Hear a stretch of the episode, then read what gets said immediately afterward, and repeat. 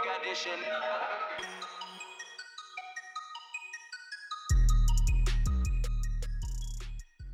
Olá, criptofãs. Nós decidimos criar um conjunto de roupas, hoodies e t-shirts relacionados com o universo das criptomoedas como uma forma de vocês conseguirem apoiar o podcast Bitcoin Talks. É só irem ao site da editora Self e procurarem pela categoria de vestuário. Olá, Rui. Olá, António. Então, estamos prontos para regressar aqui ao oitavo episódio. Pois, tivemos aqui uma semana complicada. Se calhar temos que começar com pedido de desculpas, então. Certo, é isso. Uh, na semana passada foi, foi de facto uma semana um bocadinho mais, mais pesada em termos de, de ocupação para nós.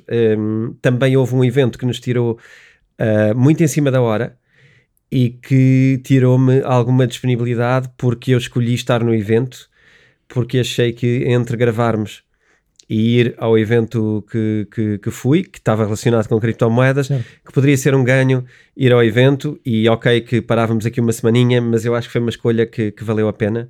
Então agora deve estar Um, toda a gente a pensar, mas o que é que justificou não Sim, então o evento foi um evento, foi tipo um flash event, não é? Que foi marcado assim muito em cima da hora, pelo menos do meu conhecimento. Eu recebi uma notificação para isso, fui, fui ver rapidamente da parte da Binance e eh, surpreendentemente o CZ, o fundador da, da Binance, estava em Lisboa eh, para um evento surpresa. Então, mas como é que isso não foi divulgado por todo o lado? e- Pois, olha, eu quando vi, eu pensei, bom, como é que é, como é, que é isto de, ok, CZ em Lisboa e vem cá e é já amanhã? Quer dizer, eu achei isto tudo muito em cima da hora. E pensei, mas o CZ vindo cá, isto é coisa para um- uma coisa grande, não é para ser uma coisa pequena. Eh, de alguma forma, eu não confirmei estas, estas coisas, eh, estou a aceitar eh, o mundo como ele é, não fui confirmar, porque acho que também não é muito relevante agora, mas hum, de facto fica muito surpreendido. Mas aquilo que eu percebi é que era um evento uh, muito virado para uma comunidade um, Binance em Portugal e que, portanto, tinha muito a ver com aproveitar o momento, eu acho. Uh, eventualmente, o CISI estaria cá por outros motivos um, E alguém se lembrou, então, mas já agora, porque é que não. e, e aproveitou-se para fazer um flash event. Eu, eu acho que isto não foi muito premeditado, uh, até porque a quantidade de pessoas era muito curta. E a quantidade de acessos também era muito curta. Muita gente tentou Se e não conseguiu Era para não dar tempo aos atentados de se organizar. se organizar se alguma organizarem. coisa. Atentados. Não sei, não sei como é que, qual é que é. uh, Ou seja, qual é que é o papel do CISI, se ele tem É uma- inimigos, não sei como é que isso está. Ah, ok. Pode haver algum cuidado a esse nível. O CZ, por exemplo, não, não vai aos Estados Unidos. Ahm, portanto, pode haver aqui um motivo. Existe aqui, ah, da parte dos, dos- das jurisdições, não é? Há alguma pressão às vezes contra pessoas, ahm, não digo contra, isto já aconteceu no passado, já aconteceu, por exemplo, um, um, um dos ahm, developers de Ethereum a ser preso e está preso eh, por ter ido à Coreia do Norte dar uma palestra sobre criptomoedas. E quando chegou, eh, foi preso. E ficou lá. E, não, está preso cá. Eh, Ah. Cá não é Portugal, cá, cá no Ocidente, portanto, está preso nos Estados Unidos, ele Ah, é americano. ok. Eh, mas foi preso porque é considerado um atentado contra o seu próprio país, que são os americanos. Ele dar uma palestra sobre E- Ethereum na Coreia do Norte é um atentado aos Estados Unidos. Exatamente, foi assim que as autoridades puseram a coisa. E, portanto, ele não poderia ter ido lá a falar. Mas onde é que estão os interesses dos Estados Unidos no Ethereum? É assim tão. onde é que não estão os interesses dos Estados Unidos, não é? Eu acho que nós eh, às vezes estamos. aí- Há pouco estávamos a falar de uma coisa parecida. Nós, nós vamos vivendo aqui um filmezinho, não é? Ah, mas, mas às vezes não estamos a ver o que é que tudo isto implica e quem é que está por trás e, e quantas pessoas se mexem para, para levar a sua. Para, para fincar o seu poder e para exercer o seu poder. Não se cria os Estados Unidos do nada, não é? E não se mantém este poder também do nada eh, no mundo inteiro. É um poder global, não é? É o, é o último grande império Querem estar em tudo. Estão, quer dizer, que é- agora começam a não estar em muita coisa, mas, mas os Estados Unidos são o império que neste momento domina a civilização, não é? Ainda. Eh, e e tem, eles vão variando ao longo dos anos. Os últimos mais de 100 anos, eh, são, diria, ou os últimos 100 anos, se calhar são. Não, se calhar nem, não chega bem a 100, mas se calhar os últimos 100 anos são o Império Americano. Antes tivemos Impérios Britânicos, eh, Império Sim, Holandês, se calhar, eventualmente. Se, se pensarmos bem, foi mais a partir da Segunda Guerra que a coisa. Sim, não, não é um século ainda, eh, se calhar. Ainda estamos um bocadinho abaixo dos, dos 100 anos. Mas também eh, muitos outros sinais na civilização têm vindo a acontecer de forma mais rápida, não é? Os ciclos estão-se estão uma a espiral, acelerar. né? Dizem que é uma espiral. Ou seja, que os círculos eram maiores entre, entre a Revolução Agrícola e a Revolução Industrial foram 9 mil anos, uh, entre a Revolução Industrial e a Revolução. Sim, ok. Em termos de inovação, As agora coisas... são seguramente mais curtos. Sim, sim, é isso. Tá, vão diminuindo. Em termos dos impérios, não necessariamente, mas enfim, há impérios de, de se calhar, a maioria daquilo que eu percebo. Uh, eu por acaso ando a estudar destas coisas e é por isso que isto agora me está tão, na, está na, está tão fresquinho. Uh, a maioria andarão em médias, acho eu, de 250 anos uh, o domínio. E depois, normalmente, a coisa corre mal. Uh, no sentido de que são desafiados e, e, vem outro império que se vai erguer, não é? Às vezes, às vezes terminam por motivos próprios. Porque, implodem. Porque implodem na sua civilização, ou há algumas que falam sobre isso. Uh, e outras vezes são, são outros impérios que os desafiam e que tomam o poder. Às vezes através de guerras, muitas vezes, a maioria das vezes, mas outras vezes não, é apenas por uh, suplantar uh, o poder económico ou comercial e etc. E neste momento estamos a assistir a isso, não é? Temos a China a posicionar-se de uma forma muito desafiante. Pois para... eu, era isso que eu ia perguntar, até que ponto é que os Estados Unidos realmente ainda são, ainda são dominantes, não é? Com a posição forte que a China vai tendo, já não é tão claro o domínio americano ainda são muito dominantes e, e, em várias matérias, uma delas a moeda, onde temos falado, a moeda, o dólar continua a ser a moeda mundial uh, e isso é uma grande vantagem. Enquanto for assim, é uma grande vantagem. Uh, mas eu acho que em todos os campos a China está a evoluir a uma velocidade superior. Em todos. E portanto, a velocidade a que a China está a evoluir faz prever que Uh, no curto prazo, eu diria curto, porque estamos a falar se calhar do período das nossas vidas, vamos ver a China à frente uh, dos Estados Unidos, desde que nada mude, não é? Aquela termo económico, ceteris paribus, quer dizer, e tudo o resto constante, é isto que está a tender a acontecer, tem vindo, já é sólido que é assim nos últimos anos e, e, e eu não vejo motivos agora para inverter, pelo contrário, parece-me que o sistema americano está profundamente falido até em valores e essa é outra das questões que normalmente acontece, uh, quando quando um império nós os portugueses a... também começámos a gastar mais do que aquilo que devíamos. Sim, e, e, se calhar nós somos um país muito mais pequeno, não é? Pois. Na altura, com as colónias, enfim, haveria uma área muito grande, mas, mas distribuída. Agora, o que acontece nos Estados Unidos e, e que eu estava a falar em termos de valores é, é grande populismo, uh, grandes movimentações sociais e grande clivagem entre ricos e pobres. E isto são normalmente os sinais todos que têm os impérios quando estão, como dizem alguns, a dar as últimas. Uh, estão ali a, a, ter dificuldades. E, e, enfim, isto é, é fascinante ver é um que problema é que, que, a China ainda não tem, mas vai começar a ter. A China tem problemas sociais.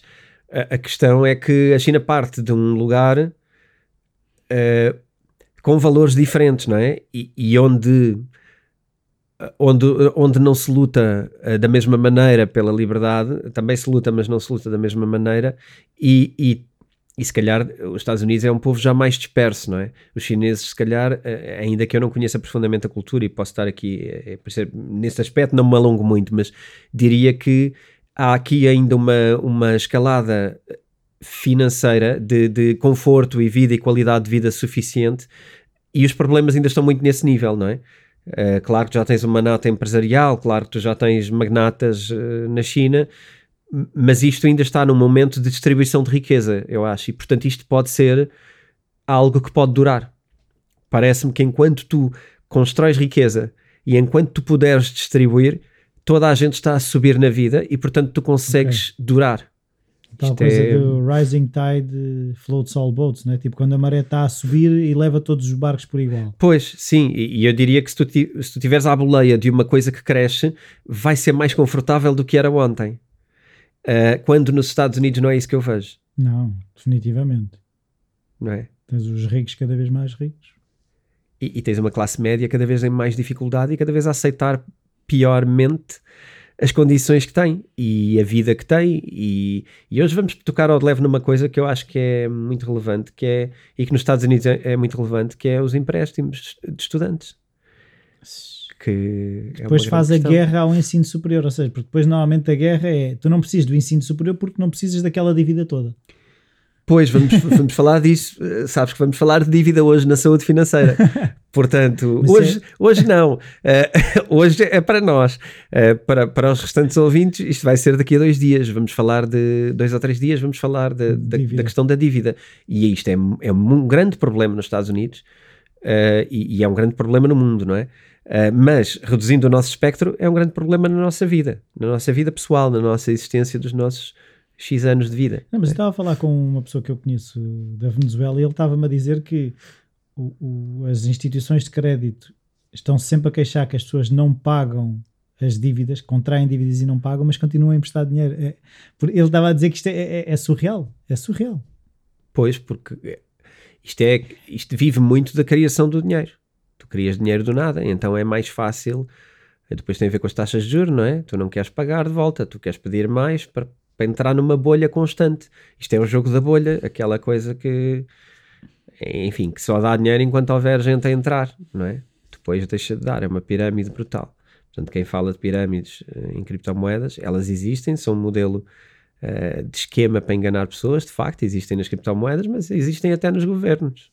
Pois. E isto é muito importante, percebermos que amanhã podemos ser também vítimas de um governo descontrolado e que perdeu uh, a capacidade de gerir a moeda, uh, que é uma coisa que está muito em cima da mesa, na minha opinião. E havendo esse governo que perdeu a incapacidade, uh, perdeu a capacidade de gerir a moeda, nós todos entraremos num, num, numa espiral que só, enfim, da qual, da qual depois não podemos sair com qualidade de vida nenhuma, só, só saímos com pobreza. E, e, o facto de estarmos no euro protege-nos, ou seja, porque tu estás a dizer aí, é um governo aqui supostamente é mais distribuído. É difícil falar disso sem parecer que estou a falar de política. Estou uh, a pensar se eu falar da União Europeia.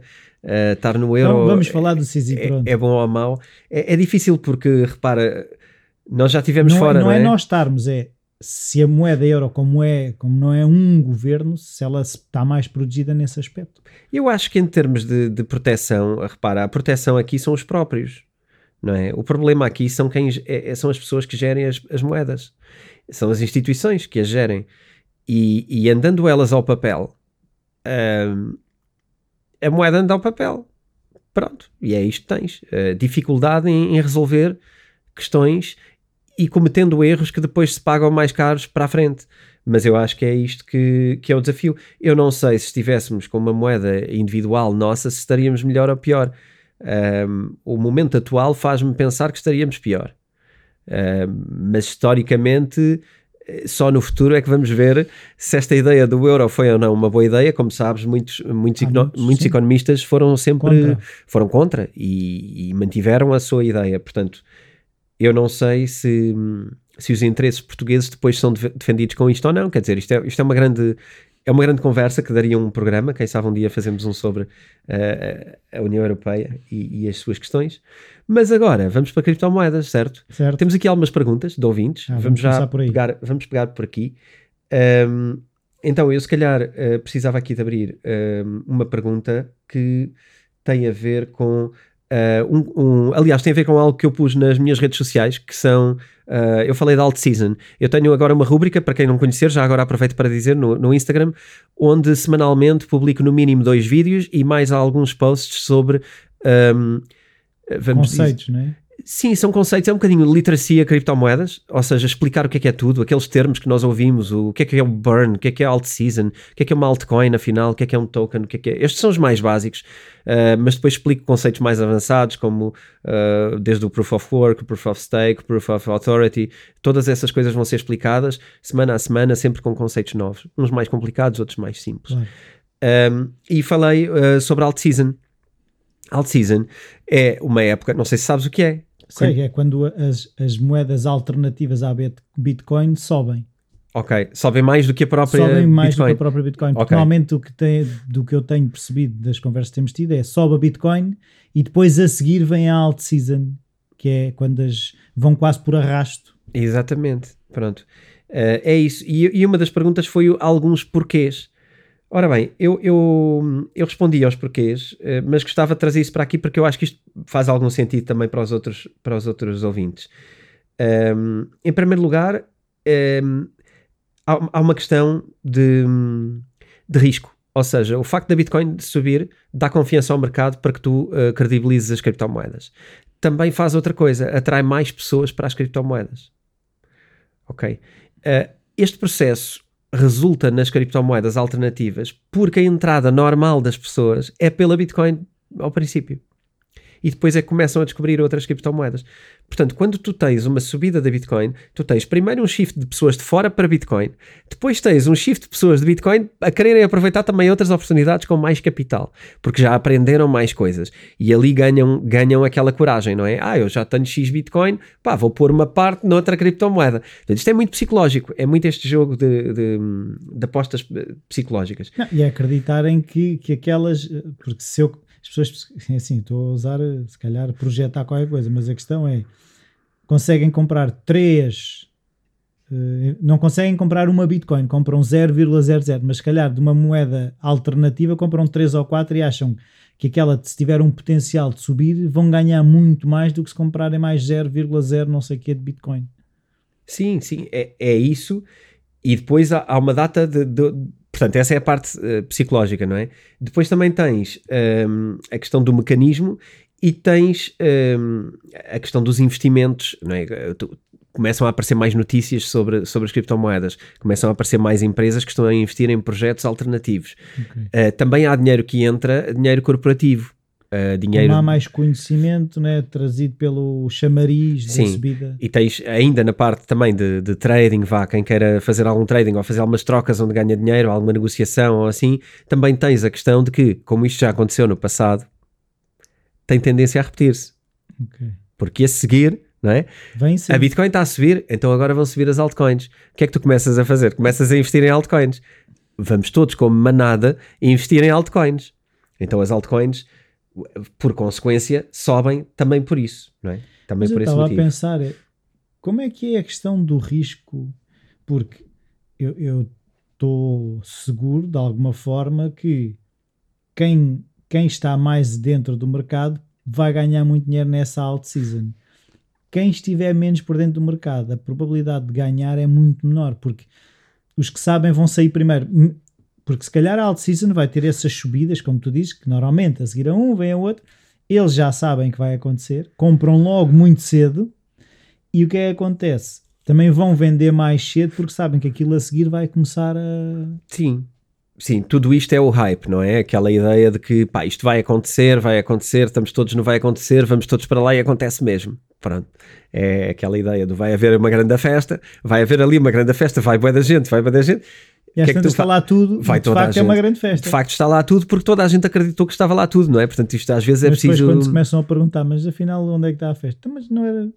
faz a festa faz-se assim também.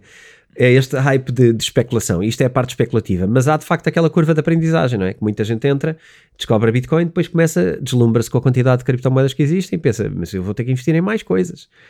E começa a distribuir e, e enfim, tens aqui este tens aqui este caminho curioso que, à medida que aconteça o que tu estás a dizer, tende a, a não existir.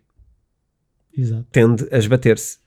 Porque a experiência das pessoas muda e a antecipação muda, o momento passa a ser outro e, portanto, as alt seasons podem ter os dias contados, uh, elas não têm sido tão, tão claras como antes. Okay? E têm subido menos, é isso? Sim, têm subido menos do que essa sequência do que subiu a seguir em, em, em altcoins antes era mais de 100%, algumas mil por cento. Uh, não estou a dizer que não haja subidas hoje de mil por cento, ainda existem, mas não é em bloco como havia. Estamos a aprender mais, eu acho. mil por cento estamos a falar de criptos com valores muito baixos. Sim, sim. É, se passares de um cêntimo para, para 10 euros, subiste, subiste uma brutalidade, não é? Agora. Mas não, é, não haverá assim muitas a fazer isso. É? Há, há, alguns ah? casos. Tem acontecido agora. Mas depois não caem outra vez para os ah, depois, cêntimos. Há sempre ajuste. Nada sobe sem o ajuste a seguir. Depois é a questão onde é que se colocam e onde é que vão ficando. E, e aí tão, estamos a tentar perceber o valor das coisas, não é? Primeiro há, há o entusiasmo, aquilo vai lá para cima. Eh, toda a gente compra, toda a gente acha que vai subir mais, depois percebemos que afinal é impossível aquilo valer mais do que o Facebook ou do que a Apple, e aquilo vem para aí abaixo e, e começa a corrigir valores, e quando chega ali a um lugar, uh, ajusta que é agora não sabemos bem quanto é que isto vale, uh, porque na verdade as coisas valem o seu market cap, não é? Pois. As coisas não valem a sua unidade. Pois, e as pessoas também não querem perder muitas, também preferem, ok, eu estou confortável a deixar isto aqui até ali. Sim, vão ficando, vão se encostando a tentar perceber o valor futuro, porque se calhar também não ganharam tudo, mas também já não perdem tudo. Há ali vendas pelo meio. Sim, e, eu tenho e... uma altcoin encravada mais ou menos nesse processo que ela subiu bastante, eu fiquei entusiasmado, mas depois aquilo começou a descer e eu agora deixa de ficar aí. Fica, deixaste de aí. Para o dia em que seja relevante. Se calhar nunca vai ser, mas enquanto. Não, é aí é que entra a parte de, de, conhecermos um bocadinho melhor o projeto também e pensarmos, ok, isto vai ou não disparar, isto vai ou não acontecer, o projeto é relevante ou já perdeu a energia. Pronto, é, a sentir que acho que isso é muito importante. É. é. Então, se calhar, é, é, realizar a perda e assumi-la é e ir para outra como uma oportunidade de ganho. Sim, sim, isso é sim, de caras a melhor ideia. Então vamos, um, antes de passar aqui um, ao CISI, eu gostava de falar de, uma coisa que eu acho relevante. Uh, que tem a ver com esta. Para já, uma surpresa neste momento é que toda a gente achava que o Plan B e o valor do Plan B se ia cumprir. Pois é, uh, eu tava, era isso que eu ia perguntar: como é que isso okay. estava? falhou agora pela primeira vez no final de novembro, pela primeira vez, pelo menos de, de, em termos absolutos, falhou bastante, falhou muito. Uh, aliás, caiu, um, caiu logo a seguir, ou estava a cair na altura do final do mês e o valor está muito distante daquilo que, que era o valor esperado pelo, pelo Plan B, que era simplesmente um modelo de previsão, enfim, não é nenhum, uh, nenhuma revelação bíblica, é só alguém que veio a acertar muitos anos uh, com ajustes e que agora um, ehm, falhou, falhou assim mais redondamente pela, e não pela acha, primeira é vez. Assim, agora começo a pensar, não achas que pode ter falhado precisamente porque revelou a possibilidade disso acontecer e ficou tudo na... Hum, será? É, é, é, esta coisa, não é? Quando fica demasiado popular, os modelos eh, são assim, quando ficam demasiado populares, deixam de funcionar. Porque é isso que ele estava na sombra a, a, a, acertar. De repente não se falava noutra coisa.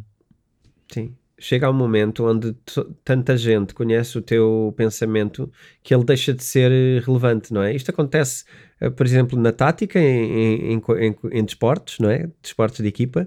A tática, quando, quando é conhecida uh, e, e, é percebida integra integralmente, consegue ser anulada. Eu acho que no trading também pode haver o mesmo, o mesmo modelo, porque se toda a gente esperar a mesma coisa, não há, não há uh, o mercado. O movimento não é? já não é o, o, movimento que criou aquele modelo, já não é o mesmo. Já não pode acontecer, então pode ter a ver com isso. No entanto, eu, eu acho que, enfim, muita gente estará desiludida e não estar a ver as criptomoedas naqueles valores, no entanto, Uh, o mercado vai recuperando. Hoje, por exemplo, está tá novamente em recuperação. Portanto, eu acho que estas coisas são assim. Um, o que é que eu acho relevante? E acho que estas coisas que um, o Cizi disse uma coisa na, na, na, palestra, já começando a abrir aqui o véu, que, um, que, eu, que eu prezo muito, que é a, a, data não mente, ou seja, os números não, não mentem. Não, Como assim? A informação não mente. Neste caso, ainda que eu possa aqui argumentar que mente, uh, se, se, nós fizermos aqui uma engenharia aos números, mas, mas de alguma maneira uh, aquilo que, que eu queria trazer os números para aqui é, é, sobre números que são relevantes e que nos trazem informação muito mais relevante do que esta especulação. Que é. Do que alguém dizer que vai chegar ao valor. Sim, porque isso na verdade é uma especulação de um modelo, não é? Um modelo matemático, que é o que é, uh, ninguém prevê o futuro e portanto achar que aquilo adivinha para sempre o futuro também me parece um erro. Uh, aqui o que eu acho relevante é o que é que está a acontecer. E então foi feito um estudo uh, nos Estados Unidos que um, eh, revelou que 31% dos hedge funds nos Estados Unidos uh, querem entrar em criptomoedas. Querem adquirir criptomoedas para os seus fundos. Okay? Um, e que 24% dos fundos alternativos uh, e private equity uh, já têm o plano de colocar nos seus portfólios no, no próximo ano. E, portanto, isto é informação mu muito volumosa em valores uh, e é informação muito pragmática, porque são decisões dos managers daqueles fundos que querem ter no seu portfólio, querem ter uh, Bitcoin especialmente, mas eventualmente outras criptomoedas também, já estão com um plano para incluí-los no próximo ano e a percentagem não é meiga. 31% dos, dos hedge fund managers não é brincadeira nenhuma. E quando tu tens 13% que já querem colocar no ano que vem e 24% de fundos alternativos, que é uma, fa uma fasquia maior, que também quer colocar já, são pequenos fundos, mas que gerem, apesar de tudo, milhões. Não estamos a falar de entrar em pessoas. Mas isso, esse tipo de notícias não, não seria logo para subir? Porque lá está, se essas Seria. pessoas vão Sim. adquirir, Sim, mas hum, raramente eh, eu vejo notícias materiais que se tra- traduzem em valorização material naquela altura. Uh, podíamos teorizar muito sobre isso, eu não tenho uma resposta. Mas eu lembro-me constantemente, e, e é engraçado porque o, o podcast pode ser uma prova disso mesmo. Eu digo que deviam estar a subir e não estão. Passado dois meses estão a subir uma loucura uh, que aconteceu em junho ou julho. Uh, se formos mais para trás, certeza que isto já aconteceu antes. Eu lembro-me deste porque foi na temporada passada, foi assim que acabámos. sim, sim, E até foi título do episódio. sim. E portanto eu lembro-me muito bem. Uh, agora eu disse isso em outubro ou, ou início de outubro, não, final de outubro, creio que disse isso, que pá, provavelmente vamos assistir a uma escalada grande. Uh, ela não aconteceu, pelo contrário, teve aqui um- uma hesitação e até uma queda uh, significativa. Portanto, eu não sou claramente o plano B, mas eh, se calhar acerto tardiamente.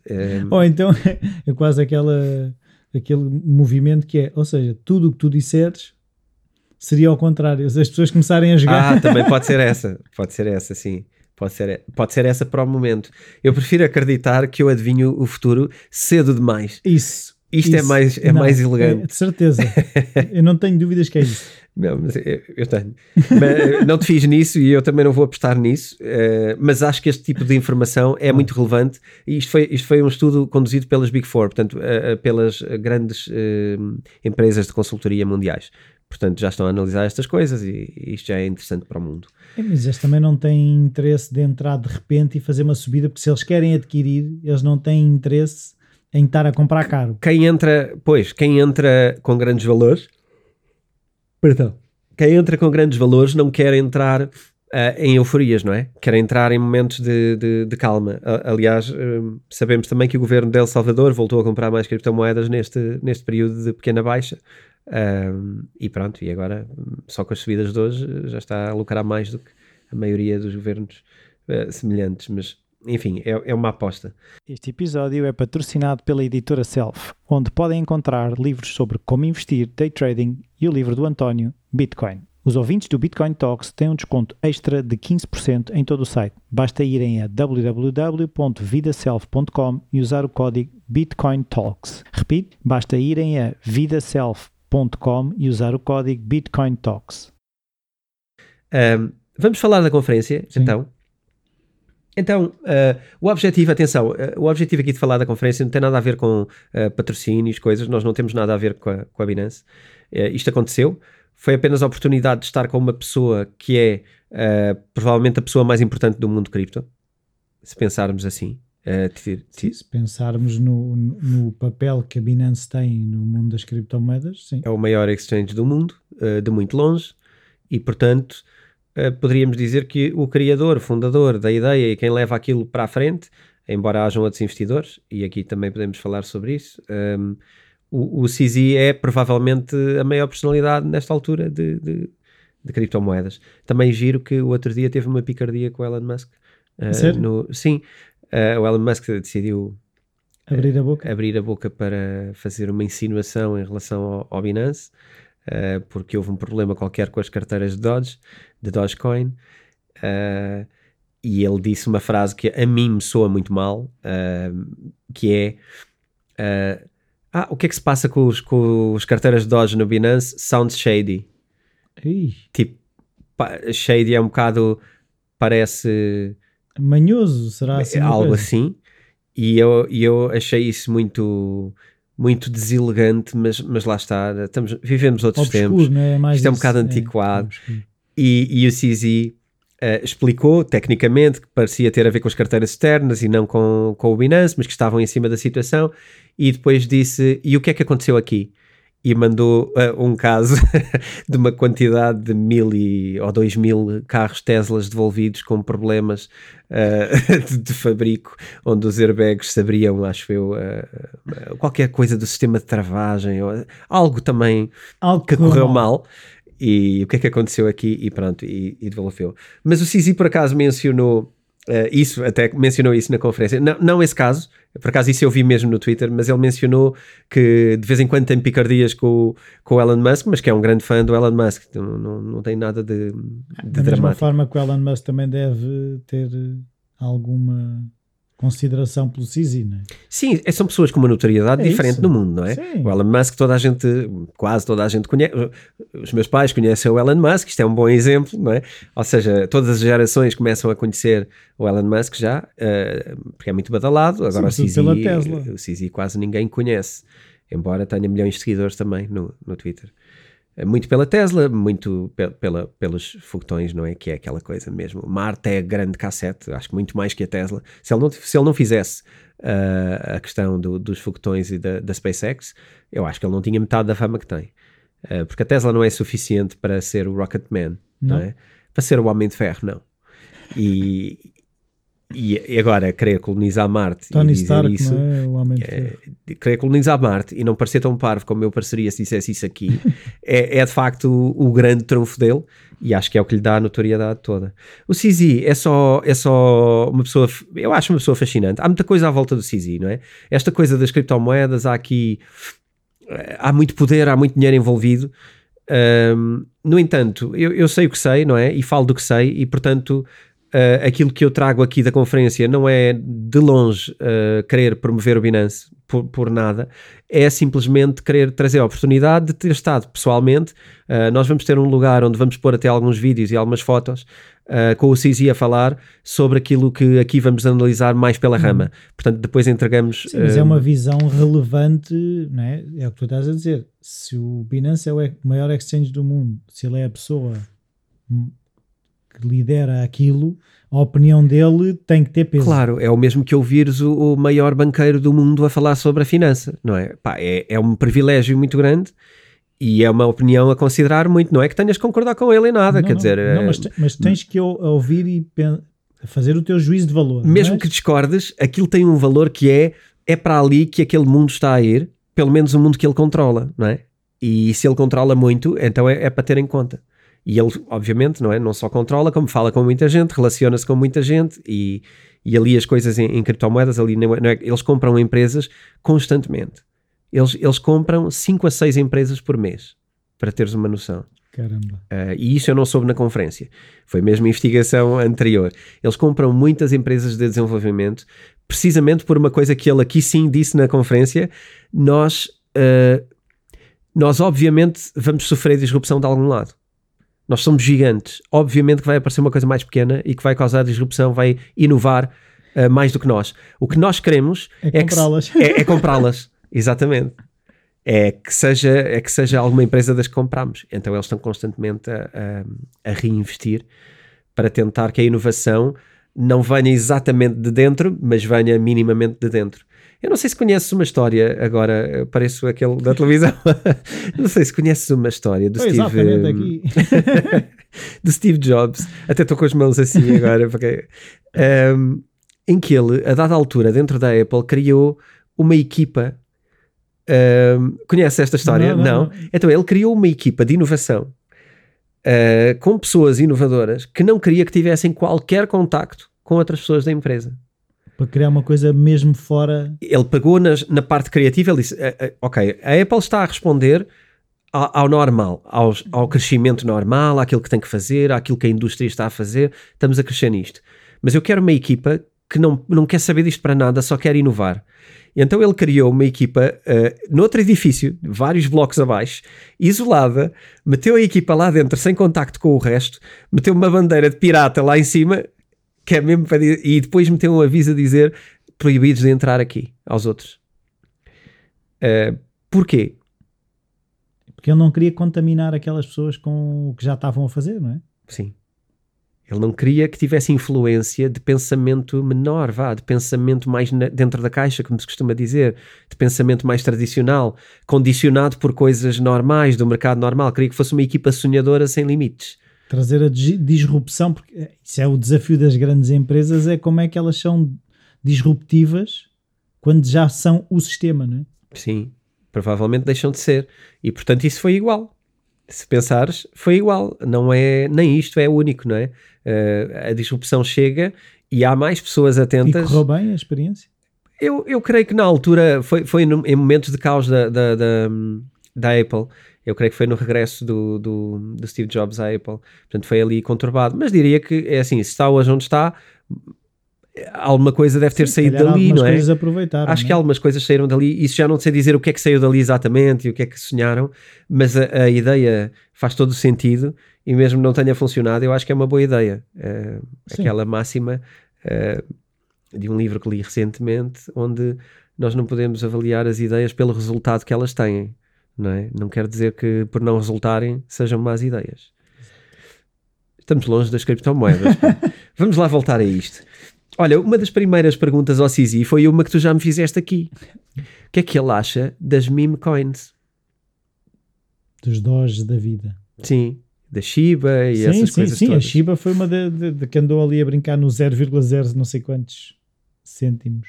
Yeah. E foi aí que ele disse aquela frase que eu disse há pouco, que é, eh, epá, eu, eu, eu acho engraçado, eu não compreendo, eu não compreendo o fenómeno, eh, eu acho engraçado, a verdade é que os números não mentem. Verdade. E se tu tens aquele market cap, se tens aquela quantidade de dinheiro a trocar, a investir, a comprar e a vender, aquele mercado está a funcionar. É, é um dos maiores, ok? É um dos maiores mercados eh, do mundo em criptomoedas. São, é o Shiba, por exemplo, nesta altura, e o Doge também. E quando é assim, podemos não compreender, mas há que Mas render é à fofinho, evidência. é- É popular, é popular, não é? É, é a popularidade da coisa não tem risco. eu acho que é um bocadinho.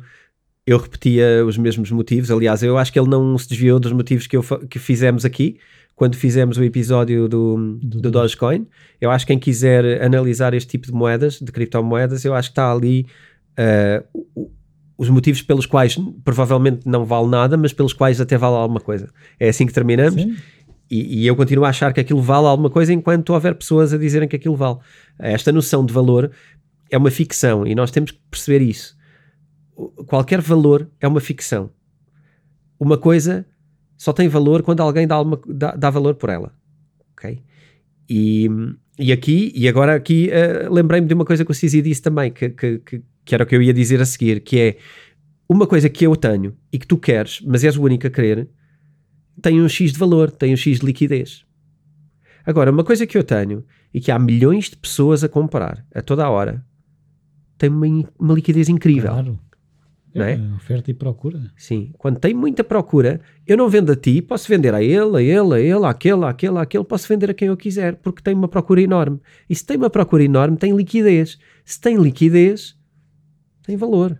Quer dizer, pronto, achei giro porque dali validámos o Bitcoin Talks naquele momento e quero dizer que chegámos lá. eh, Não, eu não te queria dizer, mas o Cizi ouve o Bitcoin Talk. Exa- Exatamente, ele ouve, ele ouve o Bitcoin Talks. Vila Pacheco. Uh, então, o que, é que, o que é que temos mais? Uma coisa muito interessante que havemos de falar aqui, que é, que é a DAO, eu vou tocar só pela rama, foi uma das perguntas. A DAO é, é Decentralized Autonomous Organization. Não há nenhuma moeda? Eh, também existe, que sim, eu tava, tinha ideia que já ouvi falar. Mas acima de tudo é. Acima a moeda, a criptomoeda tem alguma coisa a ver com Sim, Ah, sim, sim. Aliás, existe, existe um momento, as moedas eh, antigamente eram lançadas em DAOs. Eh, agora nem todas são. Eh, Por causa de uma coisa muito simples, que é os DAOs não permitem alteração. O DAO é um, é um algoritmo, é basicamente inteligência artificial. Onde tu colocas X- regras e criaste um- uma forma para uma coisa funcionar. Ahm, e essa coisa vai se reger para sempre com aquelas regras. Hum. Pronto. E, e a ideia dos DAOs eh, é, é tu criares eh, organizações que não têm liderança humana, pelo menos. São geridas por algoritmo. São autónomas. Hum. Mas, uh, mas, mas isso significa o que na prática? Que a partir do momento em que é lançado, ninguém controla aquilo. Exatamente. E é esse o objetivo. É esse o objetivo. Ok. Ninguém controla aquilo e aquilo controla-se pelas regras pré-estabelecidas e públicas que tu conheces. E ninguém consegue mexer nisso. E ninguém consegue mexer nisso. A partir do momento em que se soltou o cão, Exatamente. O que tem um valor incrível para a sociedade, incrível em termos de confiança. Aliás, muito parecido com aquilo que nós queremos confiar que seja a Bitcoin. Não é? Sim. A Bitcoin tem confiança. Tem confiança, porque trust, ninguém vai mexer naquilo. porque não vais mexer. E a DAO é uma organização com confiança, porque tu não vais favorecer o amigo, tu não vais trabalhar mal, tu não vais trabalhar uh, com. Mas conseguirias? Não consegues. Com, com não, DAO, vais fazer, não vais fazê-lo porque não consegues. Não, porque não vais deturpar regras para favorecer uma oportunidade que te interesse. Vais cumprir as regras como foram estipuladas. Isto tem um valor incrível. Agora, isto tem um lado cego, que é hum, o facto de não poderes mexer em nada. Porque o mundo muda, evolui, E aquilo fica parado. e aquilo não está preparado para responder a coisas que tu não sabias que existiam. Tu podes fazer uma lista infinita de tudo o que tu achas que pode acontecer e criar consequência. Sim, mas depois há mil e um, tu fazes mil, e há mil e um que não estava previsto. Que não pode, estava. Pode deitar tudo abaixo. coisas que não existiam ainda, não é? No, no mundo e que de repente aquilo não consegue resolver porque não foi programado para aquilo. Então ah, é muito interessante esta perspectiva de DAOs. Eu acho que DAO é, é genial, eu acho que vai regular muita coisa. Acho que vai haver muita regulamentação em DAO ah, na nossa vida ainda. Ah, Mas, mas por exemplo, mas, não, mas DAO depois não podes pôr um DAO que de alguma forma substitua o outro? Porque isso, é- ou seja, é quase uma, uma maneira enviesada de Sim. mexer no DAO. sim, sim, eu acho que vai ter que passar por aí. Ou seja, DAOs parciais com possibilidades de interação em momentos fundamentais, ah, votados democraticamente de alguma maneira, ah, mas com algum grau de confiança. Deixar assim umas pontas que se permitem ligar a outras coisas. Sim, uh, al- alterar coisas em momentos estratégicos só, uh, se calhar periodicamente só, uh, coisas que permitam que tu confies uh, 99% no dia a dia normal e que naquele 1% tenhas que estar atento. Imagina, isto é um ganho incrível tecnológico. Sim, é um, não é um bocadinho a lógica da Bitcoin, aquela coisa dos 4 anos, não é? Não é da duplicação, não é de 4 em 4 anos. No da- caso da Bitcoin, Sim. sim, sim. Acaba por ser um mecanismo. Isso é um mecanismo de DAO, basicamente, nesse aspecto. Ou seja, tu tens uma coisa que todos os X tempo, que não, é- que não é tempo, é blocos, mas Sim, eh, são sim. 4 anos mais ou menos, vai acontecer aquilo. E aconteça o que acontecer, acontece aquilo. Isto dá-te uma segurança para o futuro da Bitcoin brutal, porque tu sabes quanto é emitido e quando. Quando? E, e, portanto, eu acho que DAO está tá claramente a nascer como, como potencial eh, tecnológico. E, portanto, é relevante. Nós depois vamos colocar aqui um- uns vídeos também eh, no nosso, no nosso depositório de informação na, da School of Self. Vamos lá colocar alguns vídeos para poderem ter acesso. Depois pensamos no modelo como fazemos isto. Mas eu acho que é sempre giro. Uh, tive o cuidado de filmar estas respostas para que, uh, tudo bem que eu estou aqui a fazer uma análise, mas mais tarde alguém possa querer ver mesmo o Cizi a falar, pode, pode vê-lo. Uh, uma coisa engraçada foi uma pergunta sobre as FIIs. E, e tu sabes que as FIIs, ou, ou seja, as taxas de, de transação têm estado a ser um, um relativo problema na, na rede, não é? O Ethereum tem estado a ser caro, tem estado a tentar fazer implementações novas por causa de ser caro na, a transação na rede. E a pergunta foi se as FIIs era o grande desafio, portanto, se as taxas de câmbio uh, de, de transação era o grande desafio das criptomoedas atualmente. A resposta que toda a gente esperava era sim. A resposta do CZ Foi não. foi não. Uh, engraçado porque ele trouxe de facto uma coisa que já esta semana foi tema de conversa com, com um amigo meu um, e, que, e que de facto é ainda o grande desafio das criptomoedas. Consegues pensar qual é o grande desafio das criptomoedas para estarem na mão de toda a gente no mundo? Para estarem na mão de toda a gente. Para haver mais gente em criptomoedas. Mas quando estamos a falar aqui nos FIIs, são os FIIs que a Binance cobra ou FIIs. O, o mercado no geral, mas especialmente tudo o que gira à, à volta de Ethereum, que ficou um bocado travado com, com, com as taxas. Porque, porque há aquela Porque coisa Ethereum também de queimar e. Sim, há- o queimar e estipular eh, taxas máximas foi eh, previsto para tentar evitar isto, mas isto continua alto e até o Proof of Stake não vai. Mas, não vai mas- mudar. mas isso não, não seria, ou seja, isto está, de alguma forma também estaria, está a ser aproveitado por, por aquelas moedas que fazem um bocadinho, que tentam estar no espaço do Ethereum, não é? O ADA, Sim, sim, o- sim, sim, sim. a. É, isso é um, Solana, não é? Sim, tens uma data delas, eh, desde o Harmony, o Solana, Elrond, eh, o Polkadot, o próprio Cardano. Eh, é um campeonato de plataformas, não é? Que querem, que querem ser Ethereum. ainda podemos dizer isto. O Ethereum ainda é o grande, o grande chefão. Sim, sim, mas isso desde tanto que uma, no episódio que falámos sobre isso, sobre os concorrentes de Ethereum, era a questão de permitirem mais transações, Sim, sim. o que à partida também iria reduzir o. O próprio Binance Smart Chain uh, é o concorrente de Ethereum provavelmente com maior peso, ou é um dos maiores, maiores pesos pesados nesta altura, que é um, um próprio protocolo dentro de, do Binance também, que é mais uma das, dos braços do Binance. Mas aqui foi giro uh, a perspectiva que é, não, as FIIs, tipo, isto resolve-se, não, não, é, não é a questão. Neste momento, aquilo que, que é preciso resolver para trazer mais pessoas no mundo inteiro para uh, as criptomoedas... É confiança. Não, é usabilidade. Então, ainda, ainda há uma curva de aprendizagem grande para entrar. Sim. Mas eu, é assim, da minha experiência, em, até que ponto é que aquilo é mais complicado do que um banco online?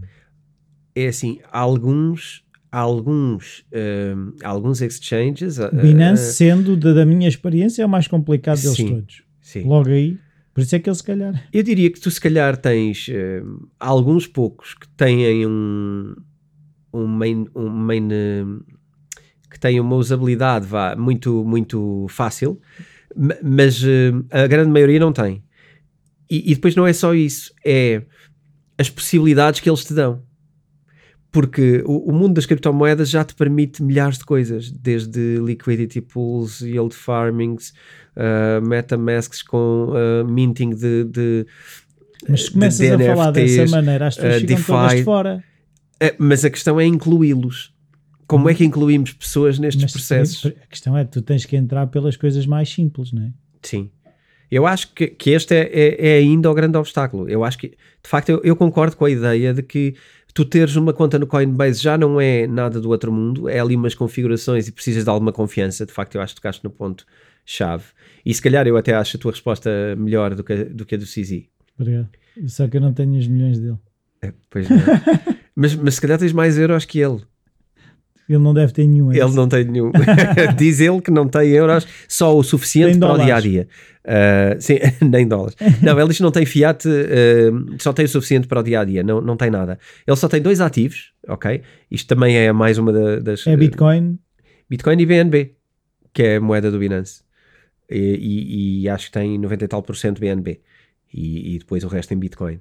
Ah, mas ele também converte aquilo no que quiser, por isso. Sim, pois, é essa a questão. E, e aí lá está.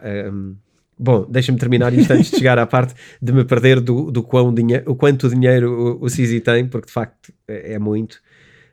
Um, falava da usabilidade, eu acho que a usabilidade, mas também a confiança, Uh, que às vezes podem andar de mãos dadas. É isso que eu estava a pensar, porque se aquilo for, se for mais intuitivo, a confiança aumenta, porque as pessoas normalmente desconfiam do que é complicado, é natural. Sim, sim, e tens muitos pontos de falhança, e depois muita gente erra, e quando as pessoas erram.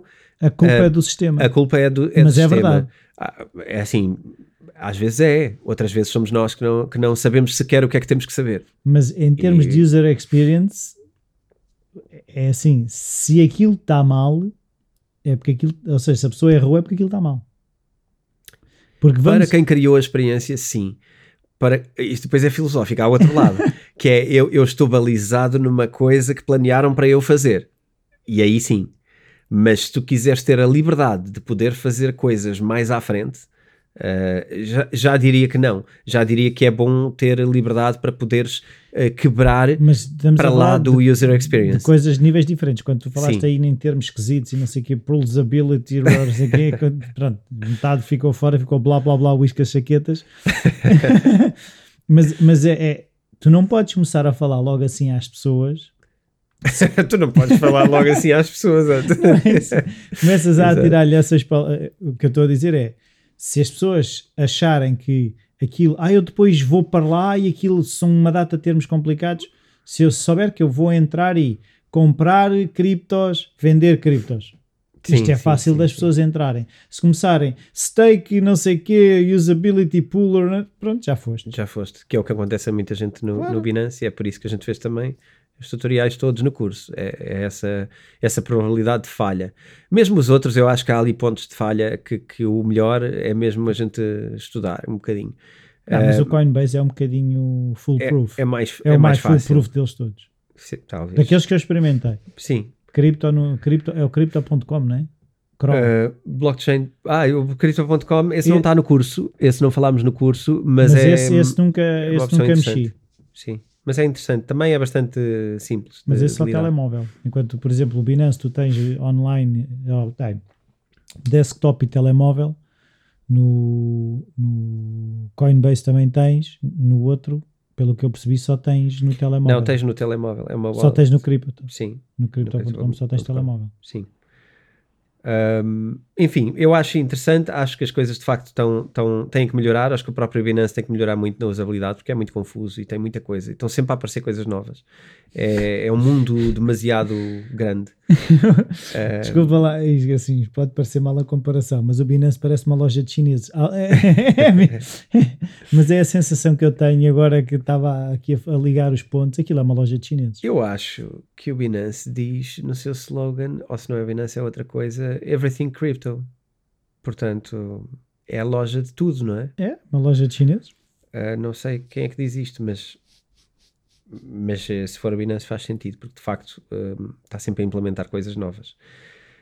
Um, bom, tinha aqui mais uns pontos que eu gostava só de passar um, ao de leve. Um que tem a ver com a, com a legislação e o facto do Binance estar a abrir um, Sedes. sedes e etc. Uh, gostei muito de ver a forma como ele põe as coisas, que é nós eh, queremos é partilhar as coisas, como é que fazemos, porque eh, os governos não, não, não percebem o que nós fazemos e o que nós fazemos é explicar-lhes o que fazemos. Eh, eles neste momento ainda só estão preocupados com o KYC e o AML, que são as leis de lavagem de dinheiro e não sei o quê, mas isto é porque ainda não perceberam tudo o que está em causa e, e, de facto eu, eu, eu não estive nessas reuniões, mas consigo imaginar Uh, se esta é a dinâmica que ele impõe de facto nas reuniões, eu consigo imaginar de facto que deve ser uh, frustrante estar do lado dele a querer uh, explicar como é que as coisas funcionam e a não ter quem acompanhe do outro lado o, o nível de, de, compreensão sobre, sobre este novo mundo da, das criptomoedas. Acho que, acho que é desafiante. mas achei giro e, e percebo, percebo a ideia, não é? Obviamente que chega um momento que para cresceres mais e para estares em certos países tens que uh, ensinar quem cria as regras para tu tra trabalhares, que é para poderes trabalhar. Claro. Porque senão. Uh... Sim, porque é assim, é, é aquilo que a gente já falou, a preocupação, e tu estavas a dizer mesmo, a preocupação é fuga aos impostos, lavagem de dinheiro, essas coisas todas. Essa é a preocupação dos governos. Eles não conseguem ver para. Se tu não, se tu não lhes responderes a essa dúvida, eles não querem ouvir as outras. Sim. Ah, é muito bom para não sei o quê, não quer saber. Fica tudo bloqueado ali. Claro. E pronto, é, e este é outro passo que está que tá a ser dado. Outra coisa gira, o metaverso, que nós temos falado também aqui. E o que é que ele disse sobre isso? E que neste momento, pois, neste momento é um, bocado a palavra de ordem, não é? Ou seja, aí foi muito giro. E eu tenho estado a pensar também nisto. Uh, foi muito giro, já não é a primeira pessoa que eu ouço uh, deste nível a dizer isto. Ele estava a falar, existem muitas versões de metaverso, não é? Nós hoje juntamos no Zoom com pessoas do outro lado do mundo e estamos todos num metaverso, num certo metaverso. Nós não estamos a, a ver-nos mesmo, não é? Nós estamos a ver-nos através de uma coisa, de umas câmaras, de umas coisas. Portanto, está ali uma criação e de uma. uns fundos virtuais e. Sim, podemos pôr uns fundos virtuais e já estás de alguma maneira no metaverso. E ele estava a dizer, aliás, uh, eu acredito, disse ele, que nós vivemos uh, num metaverso. Nós vivemos. Eu, eu tenho a profunda crença que nós vivemos numa simulação. E, é, é, dessa fação. Sim, sim. Eu achei, achei muito engraçado, porque eu também já vi o Elon Musk a dizer isso. É, é verdade, é isso. Ele também já disse isso. Ele também já disse isso. E portanto, pronto, há algumas pessoas que dizem isso. E eu acho giro pensarmos. Uh, não por causa disso. Então vamos ter simulação uh, dentro da simulação. Eventualmente. Outros, é o que ele diz. É uma vamos questão criar de, entropia. É uma questão de outros metaversos, provavelmente. Uh, giro que uh, agora no final do ano vai sair mais um filme do Matrix, não é? E que eu aproveitei este balanço todo para rever o primeiro Matrix com o meu filho, uh, começando a, a, perceber como é que ele interpreta o metaverso e estas coisas. E é muito giro. Uh, é muito giro ter esta experiência novamente, mais de 10 anos depois de ver a, primeira, a última vez o, o, o, Matrix, decidi ver outra vez com este entusiasmo pelo, pela ideia de que Do estamos numa, numa simulação. Uh, eu, eu consigo, consigo achar que sim, mas, mas eu confesso que não estou tão convicto como ele ainda. Mas uh, estas coisas uh, podem ocupar demasiado espaço no nosso dia, não é? São pensamentos Podem muito profundos. paralisar um bocadinho. Acho que sim. Um, Bom, sobre previsões. E se uh, a Bitcoin acabar? Perguntaram Ui. ao CZ. E E se amanhã a Bitcoin acabar? Há outras. E ele, ele disse: Bom, se acabar, pronto, eh, não tenho nada, vou começar a minha vida outra vez a fazer outra coisa, vou desenvolver qualquer coisa e tentar fazer outra coisa. Eh, mas eu não perco tempo a pensar eh, em coisas que não são que não são a realidade. Eu pego, estou focado em construir coisas, não em, em cenários que eu não. Enfim, perder tempo com cenários. É não, a tal frase, não é? De por muito complicada que seja a realidade, é a única coisa que temos para trabalhar. Sim. E, E- ele pensa assim, pelos vistos. Acho que sim. E está focado em construir. Porque de facto, se tivermos esse medo constantemente de que alguma coisa vai correr mal e vai acabar, nunca chegamos a criar nada, não é? Estamos sempre no não confiar no processo, não confiar no que sabemos, então não vamos criar nada. Eh, vamos estar só no mesmo sítio a prever coisas. Sim, a capacidade que o cérebro tem de arranjar problemas é, é grande. E de maneira que, relativamente à presença do CZ, é um bocado isto. Tivemos estas, estas perguntas, elas depois desenvolvem-se de formas engraçadas. Uh, mas, mas aqui, uh, sobre a pergunta de riqueza, eu não queria falhar esta porque esta é, é engraçada. Há uma coisa que já me tinham. Um, um, uma pessoa aqui do mundo das criptomoedas com quem eu me cruzei há muitos anos e, e com quem já, já tive a oportunidade de conversar algumas vezes, que é o Fred Antunes, um, ele uh, comentou-me há uns tempos uma coisa engraçada. E, hum, e, e sobre, e sobre aqui o, o mundo cripto, é muito engraçado ver que é assim, existe muita coisa oculta aqui, não é? Ou seja, tu não sabes uh, muito sobre muita coisa. E uma das coisas que nós não sabemos, por exemplo, é quem é que está por trás do, do Binance uh, além do CZ. Uh, pelo- Só ele é que aparece. só, só É ele um que testa aparece. de ferro. Sim, o CZ aparece. Ao que consta, o CZ não será uh, o único dono do CZ. Do Binance. Uh, desculpa, do, do, do, Do Binance. CZ, esperemos que ele seja o único dono. Pode não ser, sendo isto uma simulação, é bem provável que não seja.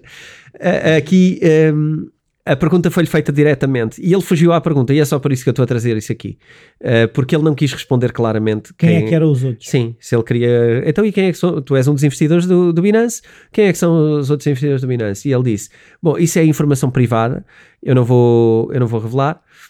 Uh, É o mas Elon Musk, o Jeff Bezos e o Zuckerberg.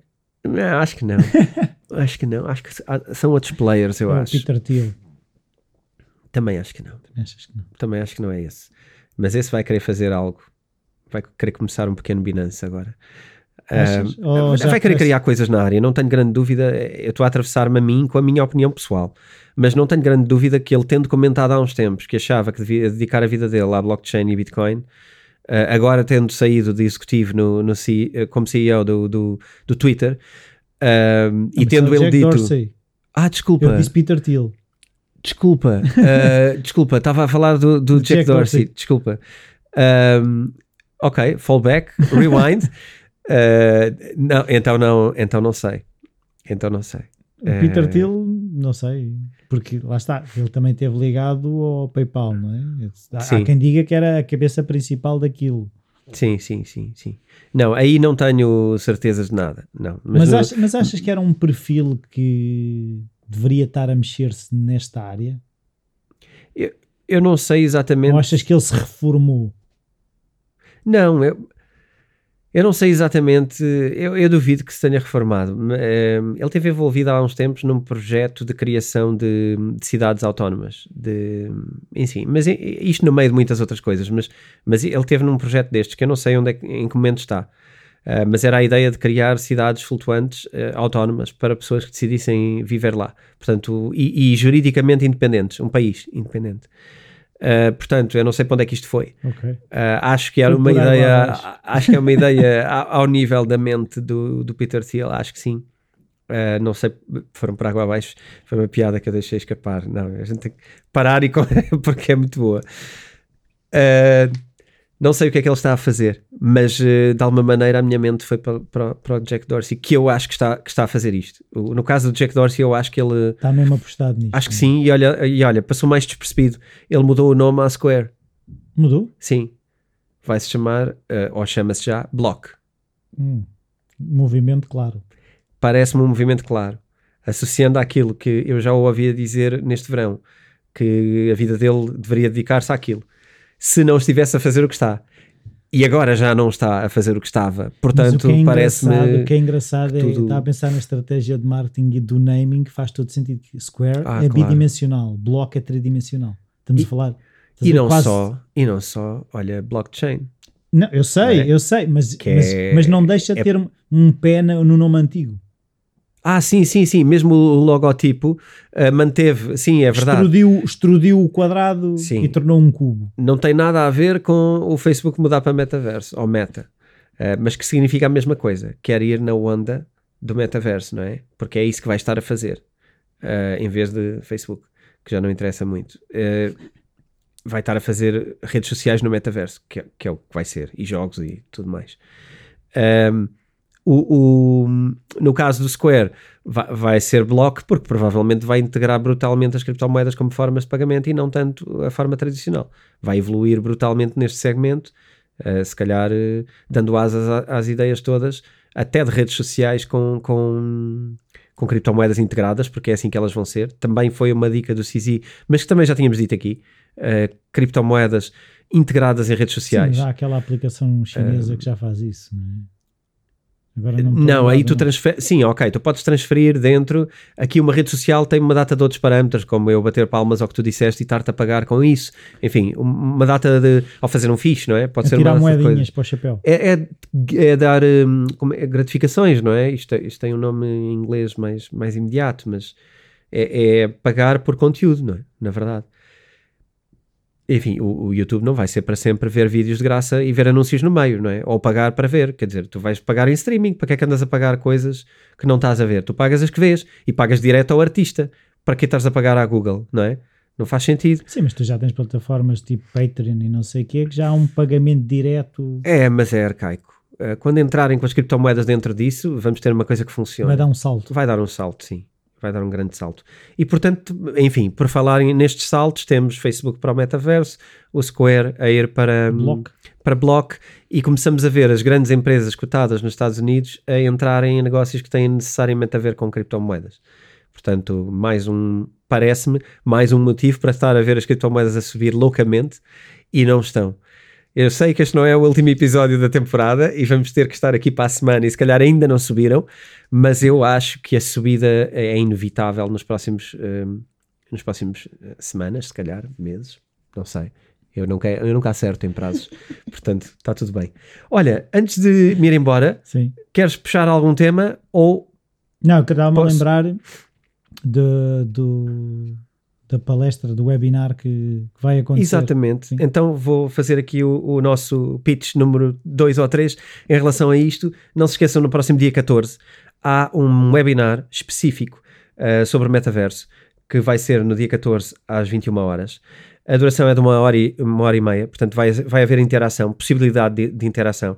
E vamos estar a falar de os grandes projetos no gaming do metaverso. Uh, vamos falar de, também de, além dos grandes projetos, vamos falar também do que é que isto é, como é que se pode movimentar. Vamos falar também das cinco criptomoedas de maior dimensão neste projeto e vamos falar de três eventuais tokens ou criptomoedas mais pequenas que possam ser uh, projetos interessantes.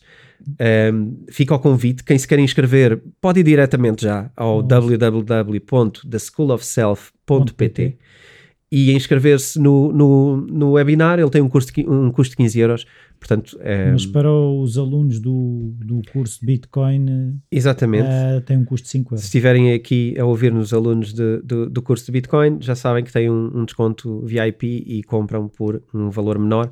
Isto vai acontecer sempre no futuro com pessoas que tenham tirado cursos ou coisas connosco. Vão ter sempre acesso VIP e privilegiados a tudo o que a gente faça e, portanto, é o recompensa por nos É isso. acompanhar.